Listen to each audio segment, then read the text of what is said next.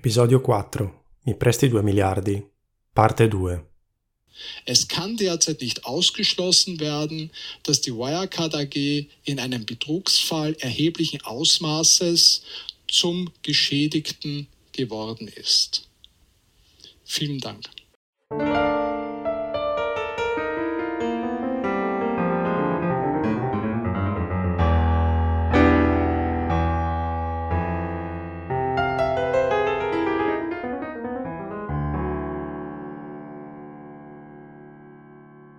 Benvenuti a un nuovo episodio di Un Veneto Around. Io sono Riccardo, sono Veneto e questo è il mio podcast. Se questa è la prima volta che ascolti il mio podcast, ti segnalo che questa che stai per ascoltare è la seconda parte di una storia iniziata nell'episodio precedente. Quindi se vuoi seguire al meglio questa storia, torna indietro di un episodio e ascolta prima la parte 1. Monaco, gennaio 2018. Visto dall'esterno sembra un normale edificio. In realtà si tratta di una villa, di una residenza, qualcosa tipo 2-3 mila metri quadri e 4 piani. Stiamo parlando della casa di Jan Marsalek. È gennaio 2018, Wirecard è sulla cresta dell'onda e Jan Marsalek organizza un meeting strategico all'interno della sua villa in centro a Monaco. Durante questo meeting si parlerà di Libia. Ma cosa c'entra la Libia con Wirecard? Beh, Marsalek la Libia l'ha scoperta alcuni anni prima, nel 2016, quando è stato ospite di una milizia mercenaria russa nel deserto di Palmira. Palmira è una città libica che era stata liberata nel 2016 da uno dei contingenti più grandi dell'ISIS. Ed è stata proprio una milizia russa a liberare la città e in quell'occasione Jan Marsalek è stato ospite della terra liberata e per lui è stata un'esperienza che racconta come fantastica e incredibile. Infatti, a un suo collaboratore racconta che in quell'occasione ha avuto anche modo di sparare con un Kalashnikov.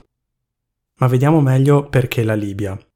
La Libia era in una situazione di guerra civile, assenza di un potere stabile e quindi un territorio di grandi opportunità per persone senza scrupoli. Marsalek sa che la Libia rappresenta una grande occasione e quindi organizza questo meeting all'interno della sua villa e gli invitati sono accolti all'ingresso da una hostess e accompagnati nell'immenso salone. Quello che si trovano davanti è una residenza super lussuosa con pavimenti levigato lucido, pareti bianco brillante e opere d'arte moderna appese in varie pareti. Dentro gli invitati trovano Jan Marsalek con la sua uniforme abito sartoriale su misura, camicia di un colore bianco perfetto, aperta e senza cravatta. Questo era Jan Marsalek. Ma chi sono gli ospiti di questo meeting strategico sulla Libia? Gli ospiti sono un gruppo di persone del mondo politico diplomatico austriaco che Marsalek ha selezionato e convocato personalmente per partecipare alla riunione. Lo scopo ufficiale di questa riunione è discutere la ricostruzione umanitaria della Libia, Yamar Salek si presenta con tutte le migliori buone intenzioni, vuole aiutare, essendo una persona di buon cuore, vuole aiutare queste persone che soffrono in Libia e quindi offre a questi esperti di politica internazionale un compenso di 200.000 euro per produrre tutta una serie di report sullo sviluppo sociale nel sud della Libia. Sud della Libia che è la zona dove il conflitto interno è più caldo. Durante il meeting ogni tanto Marsalek fa trapelare qualche dettaglio di quello che è il suo vero piano. Infatti le intenzioni di Marsalek non sono di realizzare una ricostruzione sociale e eh, aiutare questo popolo in guerra, ma in realtà qui e lì ogni tanto fa trapelare che le sue intenzioni sono reclutare una milizia di 15.000 uomini e chiudere il flusso migratorio alla frontiera sud della Libia. A quanto dice, Marsalek è in grado di reclutare una milizia di questo tipo grazie ai suoi contatti russi. Il reclutamento di questo esercito offre a Marsalek due possibilità. Da un lato una leva verso il potere di Tripoli, in quanto Marsalek ha degli interessi economici in delle società libiche, e dall'altro questo potere e questo controllo sul flusso migratorio può rappresentare un potere contrattuale nei confronti dell'Unione Europea sulla questione migranti.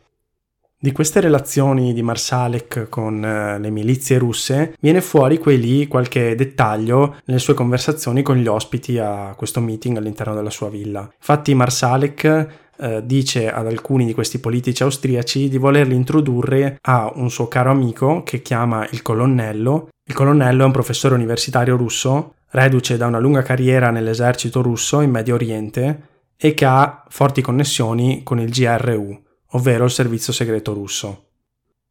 Quindi negli anni 2017-2018, che sono gli anni d'oro di Wirecard, Marsalek, grazie alle sue relazioni con figure importanti legate a ambienti militari russi, comincia a focalizzare i suoi interessi sulla guerra civile libica e sul flusso di migranti, in quanto la Libia, essendo una terra di guerra civile, è assediata da tutta una serie di mercenari che tentano di appropriarsi di interessi interni al paese. Quindi la Libia rappresenta una grande occasione per persone, come dicevamo, senza scrupoli come Marsalek, di appropriarsi di potere interno politico e di trarne ovviamente benefici politici e economici. Per questo Marsalek si pone l'obiettivo di reclutare un esercito di 15.000 persone e il primo passo per realizzare ciò è affidare la realizzazione di questo report a queste figure eh, importanti del mondo politico-diplomatico austriaco. E per questo motivo si svolge in quel gennaio 2018 questo meeting all'interno della sua super lussuosa villa. La questione Libia è molto complessa, ovviamente visto anche il periodo storico che stiamo vivendo, è una questione che è difficile da toccare, in quanto formalmente in realtà la Russia non è implicata nei conflitti libici, ma concretamente sono presenti sul territorio delle milizie mercenarie tipo il Wagner Group e il gruppo RSB, che sono controllati dal GRU, che è il servizio segreto russo. Queste operazioni clandestine hanno ovviamente finalità di carattere geopolitico che non sto qui ad analizzare, anche perché questo tipo di operazioni hanno delle affinità con quanto successo dal 2014 in poi in Ucraina e quindi ovviamente è un tema molto delicato da toccare. Quello che c'è da dire è che queste milizie mercenarie russe sono presenti in Libia e per tutta una serie di motivi Marsalek ha delle importanti relazioni con personaggi di questo mondo. Quindi il personaggio di Ammar Salek comincia a mescolare la sua vita di truffatore ed executive di Wirecard con tutta una serie di relazioni oscure con i servizi segreti russi, i servizi segreti austriaci e con tutta una serie di figure che agiscono nell'ombra e che sono gli artefici di molti degli eventi geopolitici che avvengono nel mondo. Ma ancora una volta, chiediamoci chi è Jan Marsalek. Capire questo personaggio non è per nulla semplice, addirittura è molto difficile comprendere le reali motivazioni per cui Jan Marsalek non si sia semplicemente fermato ad essere un executive della truffa Wirecard, ma abbia ampliato questo suo giro di conoscenze e questo suo intreccio di relazioni con personaggi molto oscuri e spesso con personaggi molto potenti. Probabilmente queste relazioni gli servivano da garanzia per la truffa che stava realizzando in Wirecard ed infatti quando è esploso il caso Wirecard Marsalik è riuscito a scappare, però in certi momenti viene da pensare che quasi Marsalik lo facesse per una banale brama di potere o comunque una banalissima noia. In quanto nel 2017-2018 Marsalek è una persona molto benestante, può permettersi qualsiasi cosa, in un modo o nell'altro comunque eh, ha una serie di relazioni che lo proteggono, cos'è che lo spinge a voler reclutare una milizia di 15.000 uomini per controllare il flusso di migranti in Libia? Cosa può passare nella testa di una persona per ambire a questo obiettivo? Rispondere a questa domanda non è per nulla semplice e neanche banale come sembra. Nonostante si possa pensare che Jan Marsalek eh, facesse tutto per noia, bisogna specificare alcune cose. Jan Marsalek non era per nulla sprovveduto e le sue relazioni con i servizi segreti non erano assolutamente qualcosa di campato in aria. C'è da dire infatti che Marsalek è arrivato ai vertici di Wirecard molto tardi nella storia Marsalek lavorava in Wirecard addirittura da prima di Marcus Brown, però è arrivato ai vertici verso la fine della storia di Wirecard, quindi a partire dal 2010 è Chief Operating Officer del gruppo e a partire dal 2015-2016 Marsalek comincia ad essere la figura chiave accanto a Brown anche a livello mediatico, diciamo. Ma fino a quel momento Marsalek era completamente invisibile. E a riprova di questo, In tutti i principali report degli short seller prodotti fino al 2015, il nome di Marsalek non viene nemmeno citato. Quindi negli short seller che analizzano i dettagli più oscuri di Wirecard, né le autorità vigilanti né il Financial Times, fino al 2015 ha la minima idea di chi sia Jan Marsalek. Inoltre Jan Marsalek è completamente invisibile anche a livello mediatico, non ha alcuna presenza in nessun social network, trovare materiale su di lui online è estremamente difficile. Jan Marsalek inoltre non è un azionista di Wirecard, non rilascia alcuna intervista, ha una visibilità mediatica pari a zero, soprattutto se paragonata a quella di eh, Marcus Brown. Marsalek non partecipa a conferenze, non partecipa ad eventi, l'unica cosa che fa è partecipare ai consigli di amministrazione. Vi è una unica eccezione, quando nel 2017 Wirecard è stata invitata al Paris FinTech Forum, Marsalek ha eh, presenziato sostituendo Marcus Brown che molto probabilmente è stato impossibilitato a partecipare e quindi esiste un unico video su YouTube dove appare Jan Marsalek e parla in pubblico, ma questo video in seguito ai fatti del 2020 è stato rimosso dal canale YouTube del Paris FinTech Forum. Quindi gli unici video che si possono reperire online su Jan Marsalek sono dei piccoli frame di alcuni video realizzati con dei telefonini e video del consiglio di amministrazione. Quindi Jan Marsalek è una sorta di fantasma. È la mente dietro la vera truffa Wirecard e è un personaggio strettamente legato al mondo dei servizi segreti austriaci, al mondo dei servizi segreti russi e al mondo politico austriaco, soprattutto le frange politiche che hanno relazioni con la Russia e a riprova di ciò la sua villa a Monaco, il suo palazzo super lussuoso in pieno centro di Monaco, si trova casualmente di fronte al consolato russo.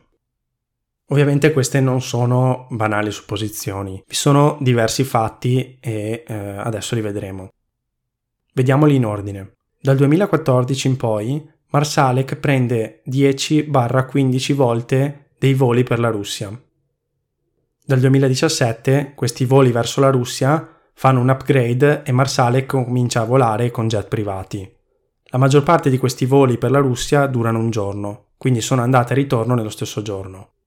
Nel 2017 questi voli si stoppano, almeno secondo i dati del suo passaporto austriaco. Però c'è un piccolo dettaglio che secondo i dati dell'immigrazione russa, Marsalek possiede 6 passaporti austriaci, tre passaporti di stati non definiti e un passaporto diplomatico di uno stato non definito rilasciato a un non citizen.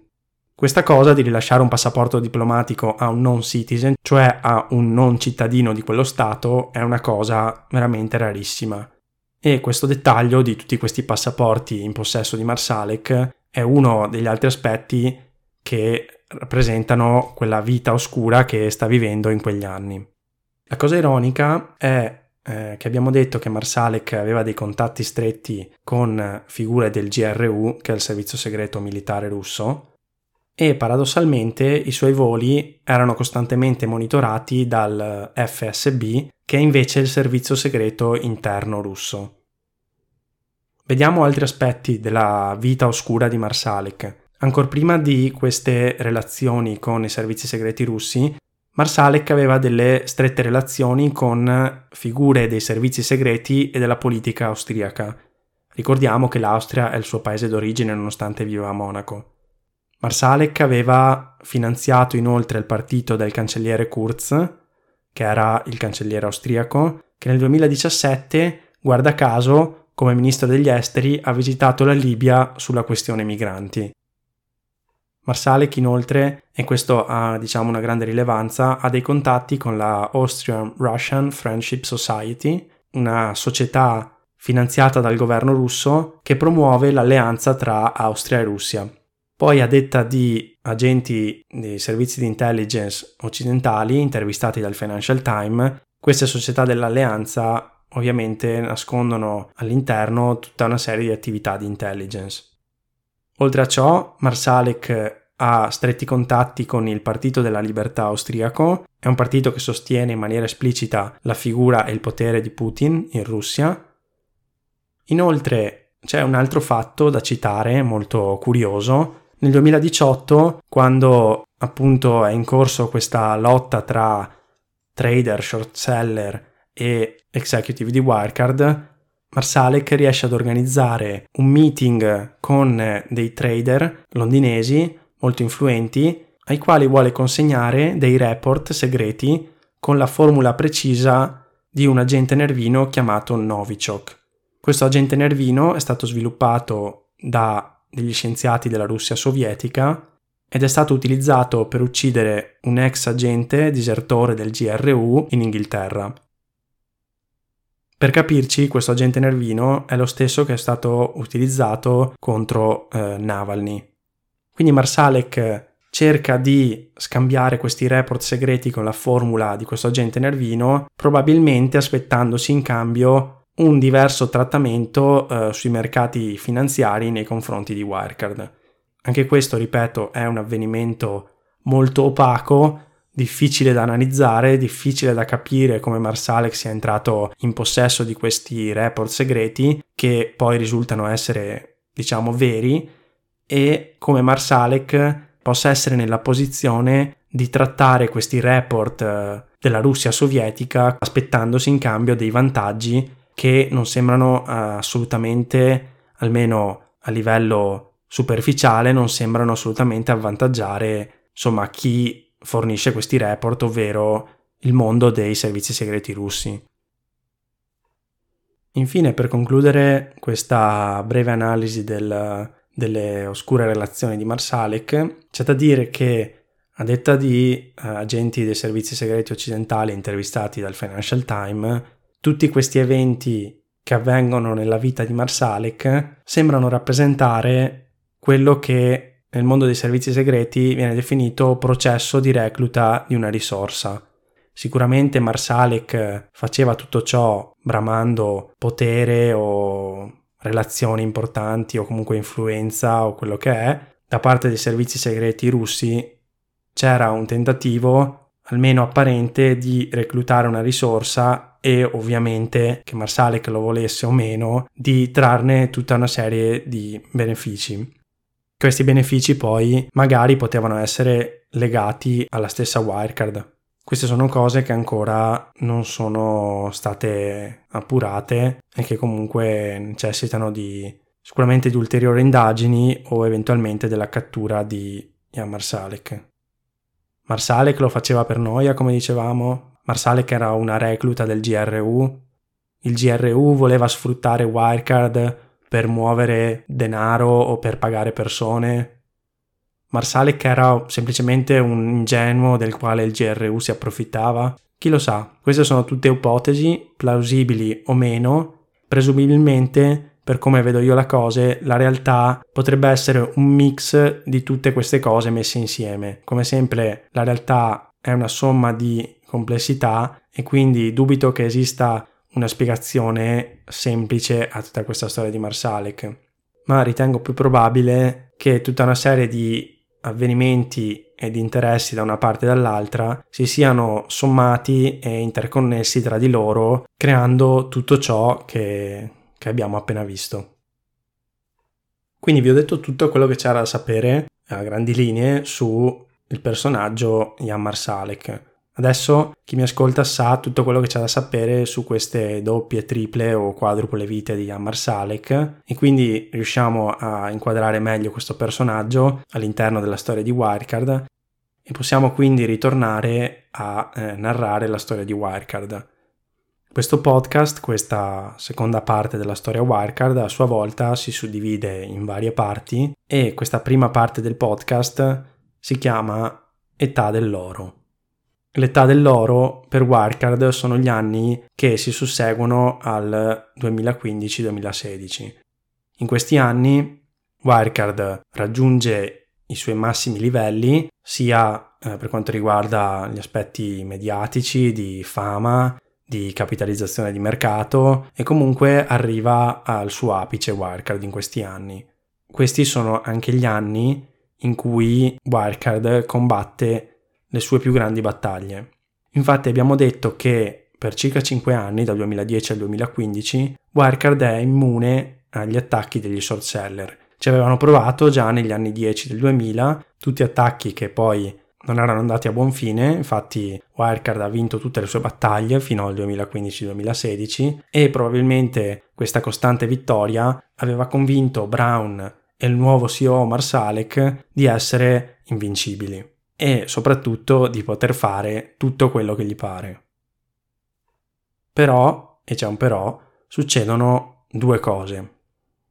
Nel 2014 Dan McCran, giornalista del Financial Times, riceve una segnalazione su Wirecard. E, altro fatto molto importante, all'inizio del 2015 Fraser Perring e Matthew Earr cominciano a notare le strane operation di Wirecard in Asia e le strane acquisizioni in India. Quindi Wirecard comincia a intravedere quelli che saranno poi negli anni successivi i suoi principali nemici ovvero il Financial Times e questi short seller che produrranno il più famoso report contro Wirecard che si chiama Zatarra. Vediamo prima il Financial Times. Abbiamo citato Dan McCram, che appunto riceve questa segnalazione nel 2014 e nel 2015 comincia una serie di pubblicazioni denominate House of Wirecard. In questa serie di articoli si realizzano delle analisi e delle accuse contro Wirecard, ovviamente in primis di riciclaggio e di avere un buco di 250 milioni all'interno del bilancio. E questa storia, questa House of Wirecard, sarà una battaglia che va avanti fino all'ultimo giorno, fino alla fine. Marcus Brown e Jan Marsalek dovranno scontrarsi contro Dan McCram e il Financial Times per tutti gli anni a venire. Ovviamente bisogna specificare una cosa. Oggi sembra scontato, oggi Dan McCran è un giornalista di fama mondiale, ha ricevuto dei premi per le sue inchieste contro Wirecard, ma all'epoca ciò che stava facendo non era per nulla scontato. Anzi, era qualcosa che gli è costato per diversi anni la sua tranquillità personale e ovviamente la sua reputazione. All'epoca McCram stava accusando un gruppo quotato sulla borsa di Francoforte che capitalizza miliardi. Lo stesso McCram, eh, una volta che questa storia finisce in tribunale, dice, e cito, non è facile e scontato scrivere fraud in un articolo del Financial Times, ovvero non è così scontato scrivere la parola frode in un articolo del Financial Times, soprattutto se stiamo parlando di un gruppo che capitalizza miliardi e miliardi di euro, che produce centinaia e centinaia di milioni di fatturato e arriva addirittura a produrre miliardi di fatturato e centinaia di milioni di utili, scrivere la parola frode in un articolo del Financial Times che parla di questa azienda è qualcosa che non avviene sicuramente senza averci riflettuto, non avviene sicuramente senza essere consapevoli di prendersi una responsabilità enorme. L'altra battaglia principale che inizierà nel 2016 per Wirecard, abbiamo detto è il report Zatarra. Il report Zatarra è un report prodotto da un gruppo di short seller. Inizialmente viene pubblicato in anonimo, poi si saprà che i due principali short seller dietro questo report sono Fraser Perring e Matthew Earl, due noti gestori eh, di fondi short seller che operano a Londra. Questi due personaggi sentono parlare di Wirecard per la prima volta circa nel 2015, quando appunto, come dicevamo, cominciano a circolare queste voci sulle strane operation e sulle strane acquisizioni in Asia e eh, vengono fuori maggiori informazioni sul riciclaggio di denaro legato al gioco d'azzardo che Wirecard ha svolto nei primi dieci anni del 2000. Tutto questo si sintetizza in un eh, report di 101 pagine in cui questo gruppo di short seller dettaglia tutta la frode Wirecard e pone il price target di Wirecard a zero. Metterò il link di questo report eh, nelle show notes dell'episodio e ovviamente per chi voglia comprendere al meglio tutta la frode di Wirecard, specialmente nei primi 10-15 anni, può accedere a questo report e cominciare a leggere. Come dicevamo, in questo report non viene citato Marsalek perché è un report che si focalizza nei primi 10-15 anni di Wirecard, mentre poi Marsalek sale alla ribalta a partire dagli anni 2015-2016. Quindi dal 2015 Wirecard è di nuovo in guerra e Brown e Marsalek devono cominciare di nuovo a eh, difendere l'azienda da questi attacchi che però sono molto più importanti di quelli eh, ricevuti precedentemente. Questa volta però Brown ha già esperienza, sa come muoversi e in quei cinque anni di pace ha costruito tutta una serie di relazioni grazie alle quali nel 2015 e nel 2016 era molto più preparato di prima a rispondere a questi nemici. Come abbiamo detto, eh, il ruolo di Brown nell'impero criminale è quello di difenderlo grazie alle sue connessioni, mentre Marsalek si occupa di quella che è l'attività criminale che poi sostiene la frode Wirecard, Brown, grazie al suo ruolo mediatico e alle sue connessioni con il mondo politico, riesce a difendere in maniera molto efficiente l'impero criminale Wirecard.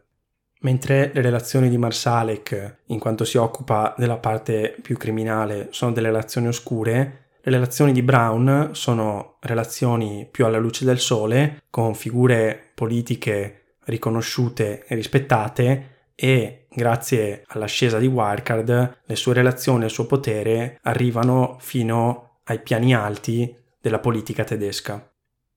Tanto che questa guerra possiamo per certi aspetti eh, ridurla, semplificandola ovviamente, a una guerra tra il mondo finanziario londinese e il mondo politico tedesco, in quanto gli attacchi arrivavano dagli short seller di Londra e Marsalek si difendeva grazie alle sue relazioni con il mondo politico tedesco. Esiste una pseudo analogia tra questa guerra e la seconda guerra mondiale, ovviamente analogia che mi sono inventato io, in quanto nella seconda guerra mondiale c'era questa lotta tra eh, il mondo politico totalitario, sanguinario di Hitler contro il mondo liberale dell'Inghilterra, allo stesso modo nella guerra Wirecard ci si scontra tra eh, il mondo politico tedesco che in qualche modo cerca di proteggere l'azione di Wirecard all'interno dei mercati e il mondo più eh, liberista della finanza inglese. Quindi Brown come risponde a questi attacchi ricevuti? Grazie alla sua esperienza Brown, abbiamo detto, è molto preparato e si attiva su due grandi fronti. Vediamo il primo e poi più avanti nel podcast vedremo il secondo. In primis Brown si muove con Buffin, che è l'organo di vigilanza tedesco, quello che in Italia si chiama Consob, essendo che Wirecard è una società quotata, Brown ha compreso molto bene che mettere Buffin dalla sua parte è un modo per proteggere in maniera molto efficace Wirecard. Infatti la sua strategia, come già fatto spesso in passato, è screditare chi lo sta accusando e quindi Buffin gli permette di fare questa operazione ogni volta che qualcuno prova a screditarlo e in maniera molto rapida e efficiente. Infatti quello che succede è che Brown ha eh, degli alleati all'interno di Buffin, ogni volta che qualcuno prova a mettere in dubbio Wirecard e la sua contabilità, Buffin apre indagini per manipolazione di mercato contro lo short seller del caso. E quindi la strategia di Brown, screditare chi ti sta accusando, funziona ancora una volta. Quindi non è importante dimostrare che lo short seller si stia sbagliando, che stia dicendo il falso, è importante solamente screditarlo sul momento, accusarlo, così che l'attenzione si sposti. E in questo modo Buffin fa sembrare di fronte al mercato che sia lo short seller che si sta sbagliando. Quindi Brown, grazie alle sue relazioni politiche, riesce a fare in modo di avere un alleato molto forte e molto fedele. Infatti Buffin non dialoga con nessuno degli short seller che prova a mettersi in contatto, perché ricordiamo Buffin è un organo di vigilanza, quindi molto spesso short seller e giornalisti cercano di mettersi in contatto con Buffin semplicemente per spiegare la situazione, per mettere in luce quello che stava accadendo. Ma Buffin, da fedele alleato di Wirecard, chiude tutte le comunicazioni con eh, gli short seller e i giornalisti, apre indagini, molto spesso eh, blocca le contrattazioni short dell'azione, eh, muove accuse di cospirazione contro short seller e giornalisti e rifiuta ogni confronto ogni volta che nasca eh, un'accusa contro Wirecard. Buffin era mh, mm, davvero uno strumento di garanzia per tutta la truffa Wirecard e d'altro canto c'era la tendenza a fidarsi di un organo di vigilanza tedesco, di una borsa tra le più importanti al mondo e comunque che non ha mai avuto un precedente di un caso neanche minimamente simile a quello di Wirecard.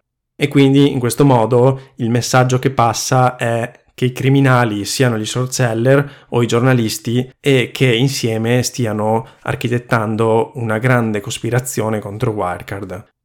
Mentre la realtà era tutt'altra e Buffin appunto è complice in, nell'attività criminale di Wirecard e si scopre anche poi, piccolo dettaglio, che alcuni dipendenti di Buffin facessero eh, insider trading sull'azione di Wirecard, ma su questo no, non mi soffermerò.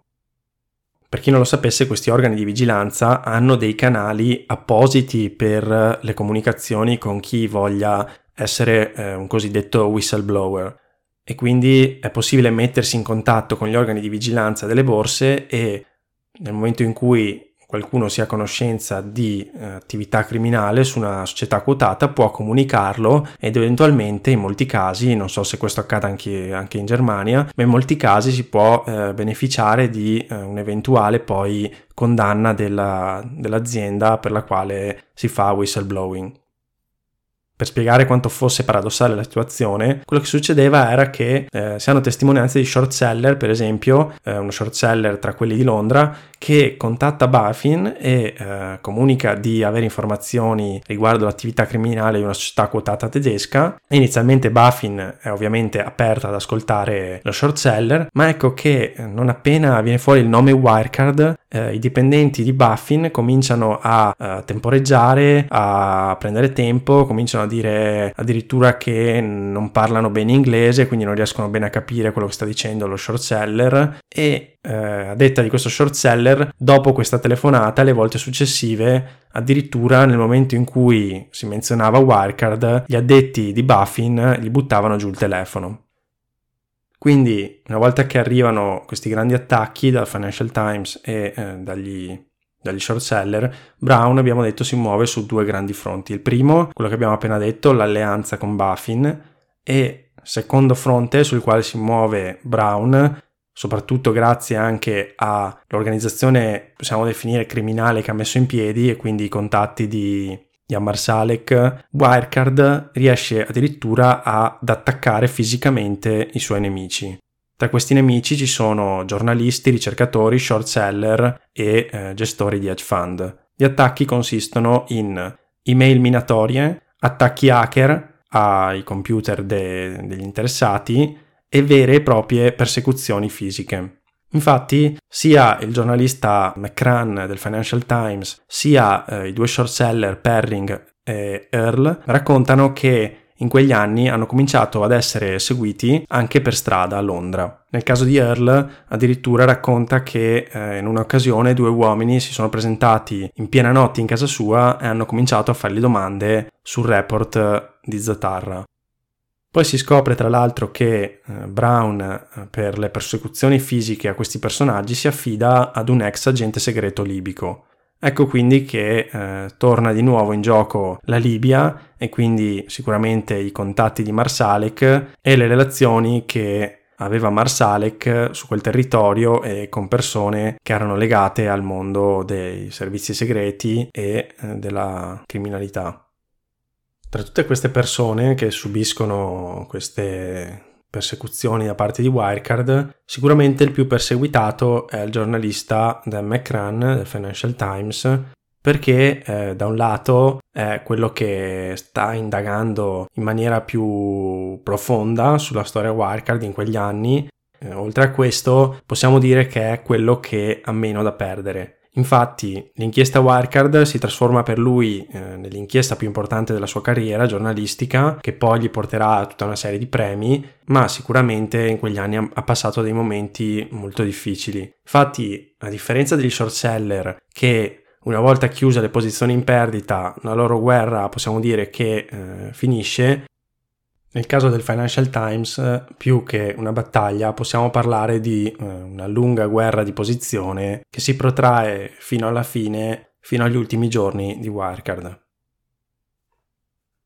Dal punto di vista di Brown, proteggere l'impero criminale significa soprattutto proteggere l'azione di Wirecard in quanto dalla salita del titolo dipende la sua fortuna personale.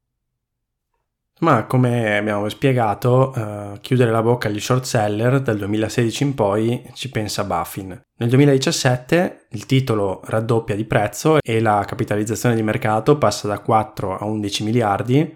Brown, quale proprietario del 7% delle azioni di questo mega gruppo quotato, utilizza il suo patrimonio azionario come collaterale per un prestito di 150 milioni con Deutsche Bank. Questo ovviamente non è nulla di strano, lo fanno tutte le persone ricche, ma in questo caso specifico eh, Deutsche Bank non era ancora a conoscenza del fatto che eh, quel 7% di azioni presto varrà zero. Per lo stesso motivo per cui molte persone ricche che utilizzano le azioni di cui sono proprietarie come collaterale hanno un grande interesse al fatto che l'azione salga di prezzo, anche in questo caso Brown possiamo dire quasi ossessionato dalla salita del prezzo, in quanto non deve solo sperare che non venga fuori la truffa, ma deve anche eh, convivere con il pensiero del fatto che eh, la truffa venga fuori o meno dipende eh, l'intera sua fortuna. E quindi Brown comincia a fare eh, quello che fanno molti altri che si ritrovano in questa situazione. Abbiamo visto nell'episodio 3 come non creare un unicorno, il caso di Marco Astorri con Bion, Brown fa qualcosa di molto simile. La sua ossessione per il prezzo dell'azione lo porta a fare grandi pressioni sul dipartimento eh, PR per continui e costanti annunci di partnership, annunci qualsiasi tipo per ovviamente tenere alto il prezzo dell'azione. Come detto, il 2017 chiude col botto, con una market cap che eh, duplica e quindi viene da pensare che, visti appunto gli sforzi del Financial Times e degli short seller, viene da pensare dai che il 2018 qualcosa verrà fuori o comunque eh, la verità possa in parte essere scoperta. No, il 2018 per Wirecard va ancora meglio, anzi è quello che possiamo definire l'anno d'oro di Wirecard. Il titolo raggiunge il suo apice assoluto, quindi gli short seller continuano ad accumulare perdite o chiudere le loro posizioni in perdita il Financial Times continua le sue indagini e nel frattempo l'azione di Wirecard sale all'inverosimile, fino ad arrivare al suo apice durante il 2018 con una capitalizzazione di mercato di all'incirca 24 miliardi. La situazione è al limite del paradossale. Questa gigantesca truffa si trasforma in un'azienda che vale oltre 20 miliardi. Brown con eh, il suo 7% di azioni risulta essere miliardario e nel frattempo Marsalek falsifica i numeri, falsifica i bilanci. Wirecard vale in borsa più di Deutsche Bank. E poi nel 2018 accade l'incredibile. Wirecard entra nel DAX 30 a settembre 2018 e sostituisce Commerzbank, la seconda banca più grande della Germania, Cos'è il DAX 30? Il DAX 30 è un indice delle 30 migliori aziende della borsa di Francoforte in termini di capitalizzazione e volumi scambiati. Essere dentro questo indice non significa solamente ricevere un riconoscimento tra le migliori aziende quotate in Germania, significa possedere una grande garanzia che tutti i grossi fondi, tra cui i fondi istituzionali, possono investire diciamo eh, quasi ad occhi chiusi, senza il timore di sbagliare eh, dato il controllo che c'è eh, su queste azioni. E tutta una serie di banche cominceranno ad aprirti linee di credito in quanto non vi, è, non vi era in quel momento alcun dubbio che un'azione del DAX 30 potesse mm, neanche lontanamente eh, fare quello che eh, in realtà stava facendo Wirecard. Oltre a questo si somma ovviamente tutta la visibilità, la credibilità che si acquisisce a livello europeo e a livello mondiale e mm, l'ingresso a settembre 2018 di Wirecard nel DAX 30 rappresenta l'apice assoluto di Wirecard. Rappresenta l'inimmaginabile, quello che Brown aveva solo sognato e poi diventato in maniera incredibile realtà. Ricordiamo un altro dettaglio del podcast precedente. Qual è l'obiettivo di eh, un impero criminale come quello di Wirecard? Ovviamente raccogliere ulteriori capitali dagli investitori e aprire nuove linee di credito sempre più grandi. Con l'ingresso nel DAX 30, Wirecard raggiunge l'apice di questo obiettivo. Non penso che da questo punto di vista ci fosse un obiettivo più alto o più importante di questo. Ovviamente questo comporta da parte di Brown una enorme euforia e eh, parallelamente un cominciare a eh, pianificare cose completamente folli. Osservando oggi, col senno di poi, quella situazione, sembra di vedere che eh, dietro l'euforia di Brown ci sia eh, qualcosa di completamente diverso, ci sia una situazione nella quale Brown ha completamente perso il controllo della cosa. Infatti è impossibile ormai immaginarsi come il tutto andrà a finire. Delle sorti di Wirecard dipende ormai non solo la fortuna di Brown, ma anche tutto se stesso, tutta la sua vita, la sua reputazione, il suo futuro e quant'altro. E quindi Brown decide di scommettere sul futuro come si può scommettere su eh, rosso o nero la roulette. Da questo poi derivano i piani folli ovviamente. Se la frode verrà fuori, ovviamente l'esito è scontato, tutto eh, salterà in aria, il suo futuro sarà distrutto e quant'altro. Ma c'è un'altra possibilità. Come alla roulette Ovviamente se la pallina finisce nel, nel numero sbagliato eh, si perde tutto, ma c'è quella possibilità um, remota che appunto la pallina finisca nel, uh, nel numero che abbiamo scelto. Allo stesso modo Brown sa che esiste quella remota possibilità per cui tutto non salti in aria e allora si può iniziare a fare dei piani folli. In quel momento ricordiamo che nemmeno Brown eh, era a conoscenza di come sarebbero andate le cose. In primis Brown comincia a rassicurare tutti, a dire che non ha paura di quella valutazione così alta. Brown promette che diventeranno l'azienda più grande del DAX non solo per capitalizzazione di mercato, ma anche per fatturato e profitti nei prossimi due anni. Questo eh, lo dice nel 2018. Ecco, due anni dopo, in realtà, Wirecard è insolvente, Brown è in galera e eh, diciamo che eh, la sua previsione non è andata come il previsto. Come spesso accade per gli imperi criminali, ma anche più in generale come spesso accade per tutti i tipi di imperi, l'apice corrisponde con l'inizio della fine. Ovviamente la fine di un impero è un processo lento e graduale. Anche in questo caso, nonostante poi gli eventi del 2020 si siano poi accelerati, la fine di Wirecard è eh, molto lenta e graduale, proprio come quella di tutti gli imperi. E possiamo dire che questa fine comincia nel 2018 con l'apice, con l'ingresso nel DAX 30. In quegli anni Brown e Marsalek sono talmente concentrati a lottare contro i nemici esterni di Wirecard e questo risulta essere talmente efficace che alla fine Paradossalmente, l'attacco più importante avviene da uno dei dipendenti di Wirecard. Parliamo appunto di eh, un cosiddetto eh, whistleblower, ovvero una persona, in particolare un impiegato di Wirecard, che comincia ad aprire gli occhi, scopre la frode e non ci sta a rimanere zitto. Parallelamente all'ingresso eh, nel DAX 30 e quindi all'apice di Wirecard, c'è un dipendente di Wirecard Asia Pacific si tratta di Pav Gill, che ricopre il ruolo di uh, Senior Legal Counselor per Wirecard a Singapore. Ricordiamo che Singapore è uno degli hotspot uh, della, della, frode Wirecard. Ci tengo a citare questo personaggio perché uh, possiamo dire che è anche grazie a lui se la frode Wirecard è venuta fuori e quindi si merita sicuramente una citazione tra i pochi personaggi che ho citato di questa storia. Chi è Pav Gill? Pav Gill è un professionista legale, ovviamente una persona onesta, e oltre a questo è uno dei tanti dipendenti di Wirecard di alto profilo che ignoravano completamente tutta l'attività criminale di Wirecard. E nel momento in cui si trovano a scoprire dei fatti relazionati all'attività criminale di Wirecard si trovano in una condizione tanto bizzarra quanto sconvolgente, ovvero ritenersi una persona completamente onesta, ma allo stesso tempo, senza esserne a conoscenza, far parte di una enorme e gigantesca frode. Inoltre, eh, altro dettaglio molto importante, Pavgil lavora a stretto contatto con una figura che eh, ricopre il ruolo di Head of eh, International Finance per il mercato asiatico.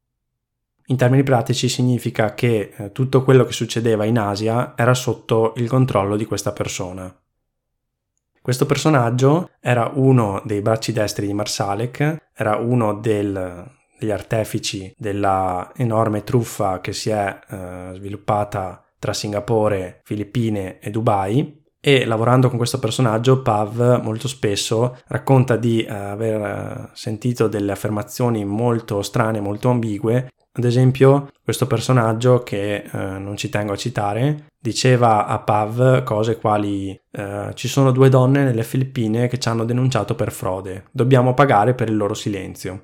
Ovviamente cosa che eh, Pav sarà sembrata stranissima. Oppure eh, questo personaggio raccontava a Pav che sua moglie appartiene a una famiglia di narcos di Giacarta. Ma molto presto Pav comincia a unire alcune tessere del puzzle, a indagare in segreto e eh, si incontra con un'altra dipendente di Wirecard per ottenere delle prove documentali riguardo alla frode. Questa dipendente di Wirecard fornisce a Pav eh, delle prove riguardo alla frode Wirecard, ma quando si incontrano in segreto per eh, fare questo scambio, questa signora eh, racconta Pav è estremamente paranoica sul fatto che la possano scoprire e, oltre che paranoica, estremamente spaventata.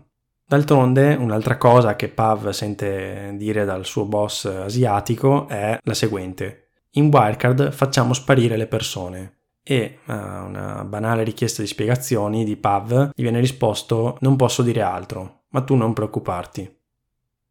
Quello che fornisce questa signora Pav sono prove schiaccianti e inequivocabili riguardo la frode Wirecard, bank statement, fatture verso aziende con uffici vuoti e tutti quei documenti che eh, venivano prodotti sotto eh, la gestione di Marsalek. Inizialmente per Pav si tratta di eh, un'enorme sorpresa, ma quello che eh, sentirà da parte di questa signora in seguito sarà qualcosa di eh, sconvolgente. Questa signora comunica a Pav che quello che stava avvenendo non era una cosa relativa all'Asia. In Germania era una conoscenza. Yamar Salek sapeva tutto. Anzi, aggiunge, c'era proprio Yamar Salek dietro tutto questo. Pav, di fronte a queste affermazioni, è scioccato. Quanto appena sentito è completamente assurdo, senza senso, anzi, impossibile. E infatti la prima reazione di Pav di fronte a queste affermazioni è che non ci crede. Non è possibile, non può essere vero. Non può essere vero che eh, Chief Operating Officer Yamar Salek di una società come Wirecard appena inserita nel DAX 30 che vale miliardi e miliardi di euro possa na- nascondere qualcosa di simile. È impossibile per Pav, però ovviamente le prove eh, sembrano eh, dire il contrario. Quindi l'avvocato Pav Gill fa quello che probabilmente farebbe un qualsiasi altro avvocato trovandosi in una situazione simile.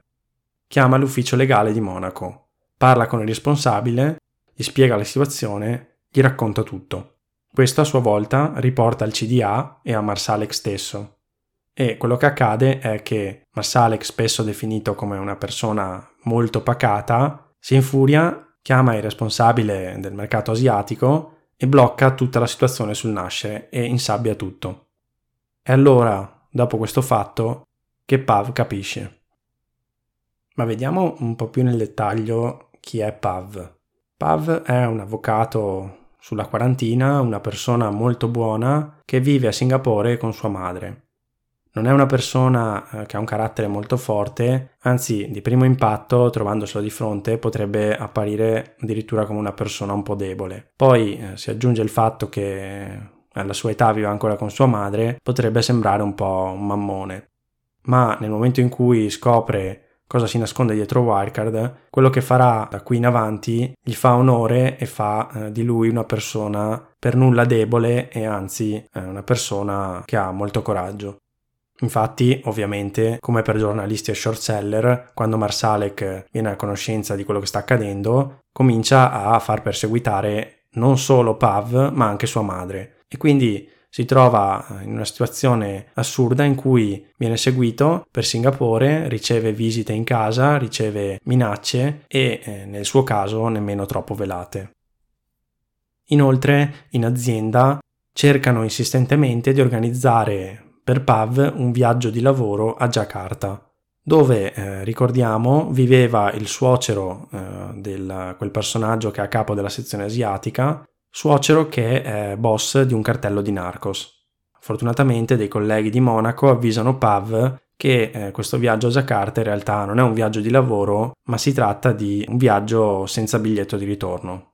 Quindi di fronte a questi attacchi, a queste minacce, a questa costante situazione di paura, Pav e sua madre contattano eh, una giornalista d'inchiesta locale la quale, eh, sentendosi appunto non nella posizione di poter fare qualcosa, indaga e decide di eh, mettere in contatto eh, questi due con il Financial Times. Ecco quindi che Pav, il whistleblower di Wirecard, entra in contatto con il Financial Times, con Dan McRan e con le persone che da molti anni a quella parte stavano indagando sulla frode Wirecard. Finalmente, grazie ai documenti che Pav gli fornisce, sono in grado di eh, entrare in possesso di prove inequivocabili della frode a Singapore.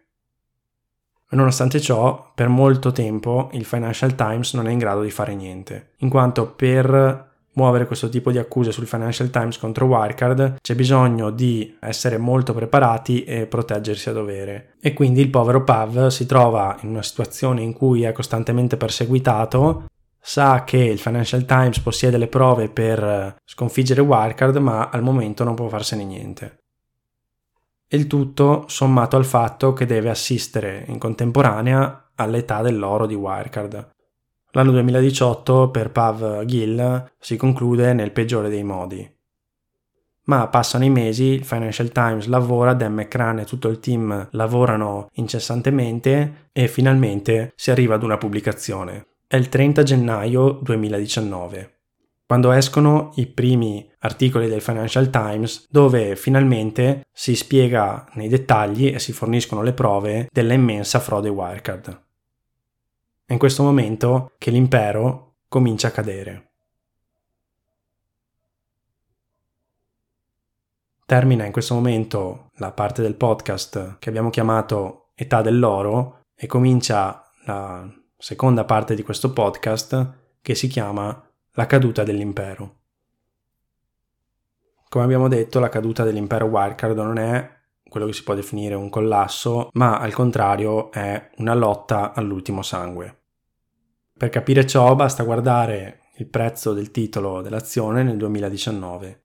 Dal suo apice, quando è entrata nel DAX 30, scende, poi sale, poi di nuovo scende e poi di nuovo sale in base alle news, agli nuovi articoli del Financial Times e uh, ai fatti del momento. Ricordo che eh, non esiste un bilancio certificato pubblico per il 2019, quindi eh, da qui in poi per raccontare questa storia mi baserò sul prezzo dell'azione e sullo studio dei fatti e in particolare sugli articoli del Financial Times. Chi mi ascolta ora ha un quadro estremamente dettagliato di ciò che stava accadendo. In particolare, dopo aver ascoltato la parte 1 di questa storia e questa seconda parte, ora sei a conoscenza di come funzionavano i dettagli della Foreign Wirecard, su quali fronti lottava Wirecard per difenderla, su quali fronti agiva Wirecard per alimentarla, sulle ambizioni assurde di Wirecard, sui problemi interni e eh, quant'altro.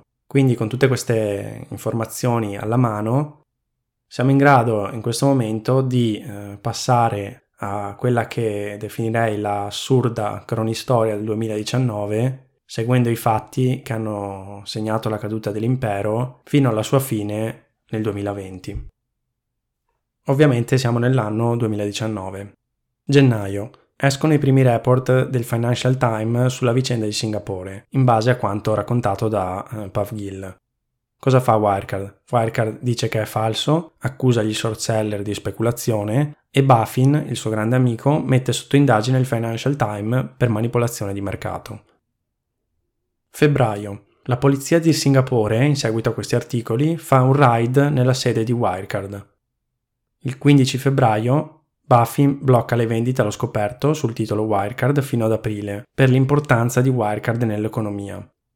Buffin comunica che Wirecard non ha fatto nulla di male e che la questione non è tedesca, ma asiatica, e quindi blocca lo short selling. Nel frattempo, il boss asiatico, quello il cui suocero è il boss uh, Narcos di Jakarta, dopo questo raid nella sede di Singapore, scappa e sparisce nel nulla. Marzo. Il Financial Times annuncia che metà del business di Wirecard è in outsourcing affidato a partner che pagano una commissione a Wirecard e tutte queste commissioni sono in realtà false, tutto quello che abbiamo visto nel, nella parte 1 di questa storia. Inoltre il Financial Times fa una visita ad uno di questi partner e eh, nella sede di uno di questi che dovrebbe essere un terzista di Wirecard trova eh, un pescatore in pensione che probabilmente Cosa sia un processore di pagamento non lo sa nemmeno. Risposta di Wirecard annuncia di fare causa al Financial Times e fa causa alle autorità di Singapore per l'investigazione. Aprile. Finalmente buone notizie per Wirecard. Esce la notizia che SoftBank voglia investire 900 milioni in Wirecard. Questa notizia ovviamente rappresenta una cosa di estremamente positiva a livello di credibilità per Wirecard. Non mi interessa soffermarmi sui dettagli in quanto quello che c'è da dire è che SoftBank aveva deciso di investire tramite eh, convertible note 900 milioni realmente in Wirecard, però questi 900 milioni non erano del, in realtà del fondo di SoftBank quanto di alcuni partner del fondo. Quindi si era utilizzato il nome SoftBank per eh, appunto dare credibilità e autorità all'investimento e a Wirecard stessa, ma in realtà queste convertible note erano di proprietà di alcuni partner del fondo di SoftBank e in seguito con il susseguirsi dei fatti questi partner del fondo di SoftBank si sono poi sbarazzati di tutte queste convertible note e la banca a cui si affidavano come advisor le ha rifilate ad altri clienti che poi hanno perso un bel po' di soldi. Sempre ad aprile succede un'altra cosa. In questo mese di aprile possiamo vedere eh, come eh, la caduta dell'impero fosse fatta di alti e bassi. Infatti in primis esce la notizia dell'investimento di SoftBank o il presunto tale e poi nuovi articoli del Financial Times. Nuove accuse sul processo dei pagamenti in outsourcing. A quanto pare, dice il Financial Times, tre partner a Singapore, Filippine e Dubai generano il grosso dei profitti di Wirecard. In conferenza stampa, Brown afferma che queste cifre sono del tutto imprecise.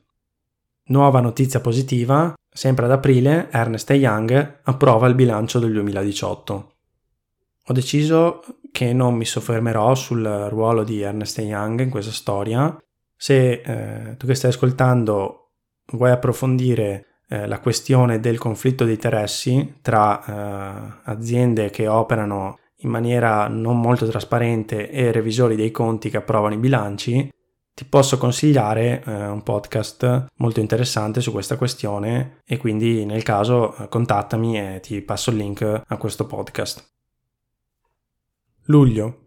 Il Financial Times pubblica nuovamente dei report riguardo alle accuse dei partner di Dubai. Ricordiamo che Dubai era eh, il punto più caldo della frode Wirecard e quindi a luglio addirittura vengono fuori dettagli su eh, tutta l'attività di Wirecard a Dubai. Cosa fa Wirecard? Di risposta accusa il Financial Times di collaborare con i short seller e accusa Financial Times e short seller di cospirare contro eh, Wirecard stessa per trarre beneficio dalla discesa del titolo. Questo eh, in base alle investigazioni del famoso ex capo dell'intelligence libica che presumibilmente era un amico di Yammar Salek. Settembre. Wirecard emette 500 milioni di bond classificati come investment grade da Moody's. Nel frattempo, Wirecard denuncia il Financial Times per abuso di segreti commerciali in base ai report pubblicati a gennaio e febbraio. Ottobre. Nuove accuse del Financial Times. I profitti a Dubai sono gonfiati e i clienti nella lista fornita da Ernest Young non esistono. Risposta di Wirecard. I documenti non sono autentici e quello che succede ora è che sotto pressione degli investitori Wirecard incarica KPMG per un ulteriore audit. Novembre. Wirecard entra nel mercato cinese acquisendo All Score Payment Service. La cosa viene addirittura promossa dalla cancelliera Angela Merkel in un viaggio istituzionale in Cina. E quindi ecco di nuovo l'apice dell'assurdo. In questa storia ci entra dentro addirittura la cancelliera Angela Merkel. Metterci di mezzo la cancelliera stessa è uno degli ultimi tentativi di Brown e tutta la sua crica criminale di salvare la credibilità aziendale di Wirecard. Come può essere mai che un'azienda del DAX 30 promossa dalla stessa cancelliera Angela Merkel possa nascondere quello di cui viene accusata dal Financial Times? Sembra davvero eh, in quel momento impossibile. Dicembre. Il Financial Times riporta dei problemi nell'ultimo report finanziario di Wirecard. Nel conteggio dei soldi in cassa hanno incluso dei conti fiduciari a Singapore. Questo l'abbiamo già spiegato appunto nella parte 1 del podcast. Tutta la truffa di Wirecard funziona appunto perché i profitti inesistenti vengono riportati dentro conti fiduciari a Singapore e poi questi conti fiduciari vengono conteggiati come cassa soldi che poi eh, vengono spostati, perlomeno solo a livello teorico, da dei conti fiduciari a Singapore a dei conti fiduciari nelle Filippine, probabilmente in seguito alle eh, indagini delle autorità di Singapore. Così si conclude eh, l'anno 2019. Continuiamo questa assurda cronistoria con l'anno 2020. Febbraio. Marsalek vola nelle Filippine e accoglie all'aeroporto i revisori di Ernest Young e KPMG Ricordiamo Ernest Young è il revisore ufficiale di Wirecard che PMG è stato incaricato ad ottobre 2019 di eh, realizzare un ulteriore audit sotto pressione degli investitori. Quindi Marsalek accoglie questi revisori, li porta nella loro banca eh, delle Filippine e li fornisce, dopo aver fatto produrre tutta la documentazione falsa, fornisce ai revisori tutti i documenti. Marzo per dare un po' di contesto, ricordiamo che a marzo 2020 scoppia tutta la questione Covid e in quel momento, a marzo 2020, si sarebbe dovuto concludere l'audit eh, di KPMG, ma insieme a quello di Ernest Young viene posticipato a fine aprile. Nel frattempo Ernest Young riceve i documenti dalla fiduciaria nelle Filippine dove a livello teorico sono depositati 1.9 miliardi che sono i profitti che ha realizzato negli ultimi anni Wirecard. Aprile. Il 28 aprile KPMG pubblica il report e afferma non siamo in grado di verificare che gran parte dei profitti del biennio 2016-2018 siano genuini e cita diversi ostacoli durante il lavoro.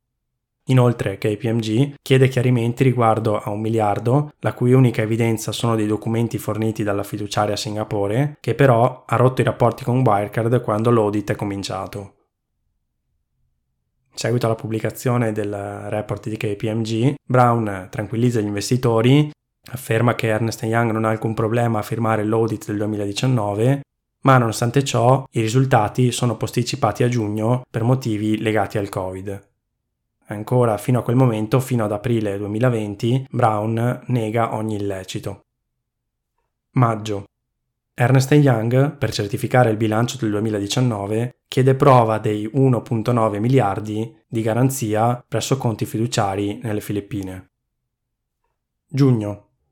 Il 5 giugno la sede di Wirecard è perquisita dalla Procura di Monaco per accuse contro Brown e altri due membri del CDA. Questa perquisizione avviene in seguito a una denuncia della Bafin legata a delle dichiarazioni false avvenute dopo la pubblicazione del report di KPMG. E quindi qualcosa comincia a muoversi. La Bafin comincia a non poter più difendere Wirecard. 16 giugno. Le banche filippine informano Ernest Young che i documenti relativi a 1.9 miliardi sono falsi. 18 giugno 2020. Siamo alla fine. Quello che accade da qui alla settimana successiva rappresenta il collasso definitivo di Wirecard. Dei testimoni raccontano che proprio quel giorno, proprio quel 18 giugno, hanno assistito a una molto accesa discussione eh, negli uffici di Brown tra eh, Marcus Brown e Jan Marsalek. Molto probabilmente questa discussione è l'ultima chiacchierata di persona che hanno avuto Brown e Marsalek, sicuramente perché avevano visioni differenti su come si sarebbe dovuta gestire la situazione ed ecco quindi che eh, Marsalek lascia gli uffici infuriato e Brown dopo vent'anni insieme non lo vedrà mai più. Quello stesso 18 giugno il CDA di Wirecard fa una nuova conferenza stampa dove annuncia diverse cose. In primis annuncia che Yamar Salek è sospeso dal consiglio di amministrazione. Verrà poi sostituito da eh, tale James Frace che viene presentato durante quella, quella conferenza stampa. Frace è un esperto di frodi finanziarie, quindi può dare una nuova credibilità a Wirecard in tutto quel contesto complicato. Inoltre, per concludere la conferenza stampa, Brown e la, la, sua voce che eh, annuncia questa notizia l'hai potuta ascoltare nella intro di questo podcast. Brown annuncia che per Ernest Young non è possibile pubblicare il report che certifica il bilancio 2019 in quanto mancano 1,9 miliardi. E aggiunge a questo che molto probabilmente Wirecard è vittima di una frode. 19 giugno. Marcus Brown dalle dimissioni da amministratore delegato di Wirecard. Viene sostituito da James Fraze che al suo secondo giorno di lavoro diventa CEO dell'azienda. Negli ultimi due giorni l'azione di Wirecard ha fatto meno 72%. Inoltre Wirecard annuncia che sta trattando con alcune banche che in seguito all'assenza di contabilità certificata vogliono chiudere 2 miliardi di finanziamenti. Nel frattempo, il 19 giugno, Marsalek vola via. Abbiamo detto il 18 giugno eh, Marsalek arriva in ufficio, scopre che verrà sospeso dal consiglio di amministrazione, poi ha un'accesa discussione con Marcus Brown e da lì lascia gli uffici e se ne va per sempre. Ma prima di andarsene informa alcuni suoi collaboratori che eh, vuole volare nelle Filippine alla ricerca delle prove della sua innocenza, alla ricerca di ulteriori prove per salvare Wirecard. Lascia l'ufficio il 18 giugno, quello che succede poi si conosce oggi grazie al lavoro di alcuni eh, reporter investigativi. Tra il 18 e il 19 giugno 2020 Yamar Salek lascia dei depistaggi che falsificano il suo ingresso nelle Filippine e poi in Cina, ma in realtà Yamar Salek il 18 giugno incontra uno dei suoi contatti più importanti, un agente dei servizi segreti austriaci, con il quale organizza la sua fuga. Nella notte tra il 18 e il 19 giugno, Yamar Salek entra con un jet privato a Minsk, in Bielorussia. Questo si può eh, vedere dai registri d'ingresso, ma nei registri d'ingresso eh, bielorussi non viene indicato né il numero di volo né la provenienza dell'aereo. Poi, dal suo ingresso a Minsk, si perdono completamente le tracce di Marsalik e da quel giorno risulta completamente irritracciabile. 22 giugno. Il nuovo CEO, James Fraze, ammette l'assenza di 1,9 miliardi dal bilancio. L'azione fa meno 99%. Marsalek, che supervisionava le aree interessate a tutta la questione, viene ufficialmente licenziato. 23 giugno. Brown viene arrestato con le accuse di contabilità falsificata e manipolazione di mercato. Viene poi rilasciato con cauzione e poi riarrestato a luglio. Un portavoce della Procura di Monaco informa il Financial Times che tutto il CDA di Wirecard è sotto accusa. 25 giugno 2020. James Fraze, nuovo amministratore delegato di Wirecard, una settimana dopo essere entrato nel CDA, dichiara lo stato di insolvenza. L'impero Wirecard è definitivamente collassato. La caduta è stata lenta e difficile, ma alla fine, in una settimana, a giugno 2020, Wirecard collassa, la frode esplode e viene fuori tutto. Concludo questo episodio del podcast dicendo che a settembre 2020, James Frey's dà le dimissioni Inoltre, il Parlamento tedesco apre una commissione d'inchiesta per indagare il ruolo del governo federale nella questione Wirecard. Per finire, a novembre 2020 gli asset rimanenti della società insolvente Wirecard vengono venduti per 100 milioni di euro a Banco Santander, una banca spagnola. Si conclude così la storia di Wirecard. Nel prossimo episodio, quello conclusivo, analizzeremo quanto emerso dalla commissione d'inchiesta parlamentare e vedremo una analisi finale e conclusiva di tutta questa storia. Ti ringrazio per avermi ascoltato, per uh, aver resistito fin qui ed aver ascoltato tutta la storia di Wirecard. Ti consiglio inoltre, per dare dei volti a questa storia, la visione del documentario Scandal Bringing Down Wirecard su Netflix, realizzato grazie al libro del giornalista del Financial Times Dan McCran intitolato Money Man. Ti saluto nuovamente, ci risentiamo al prossimo episodio. Ciao!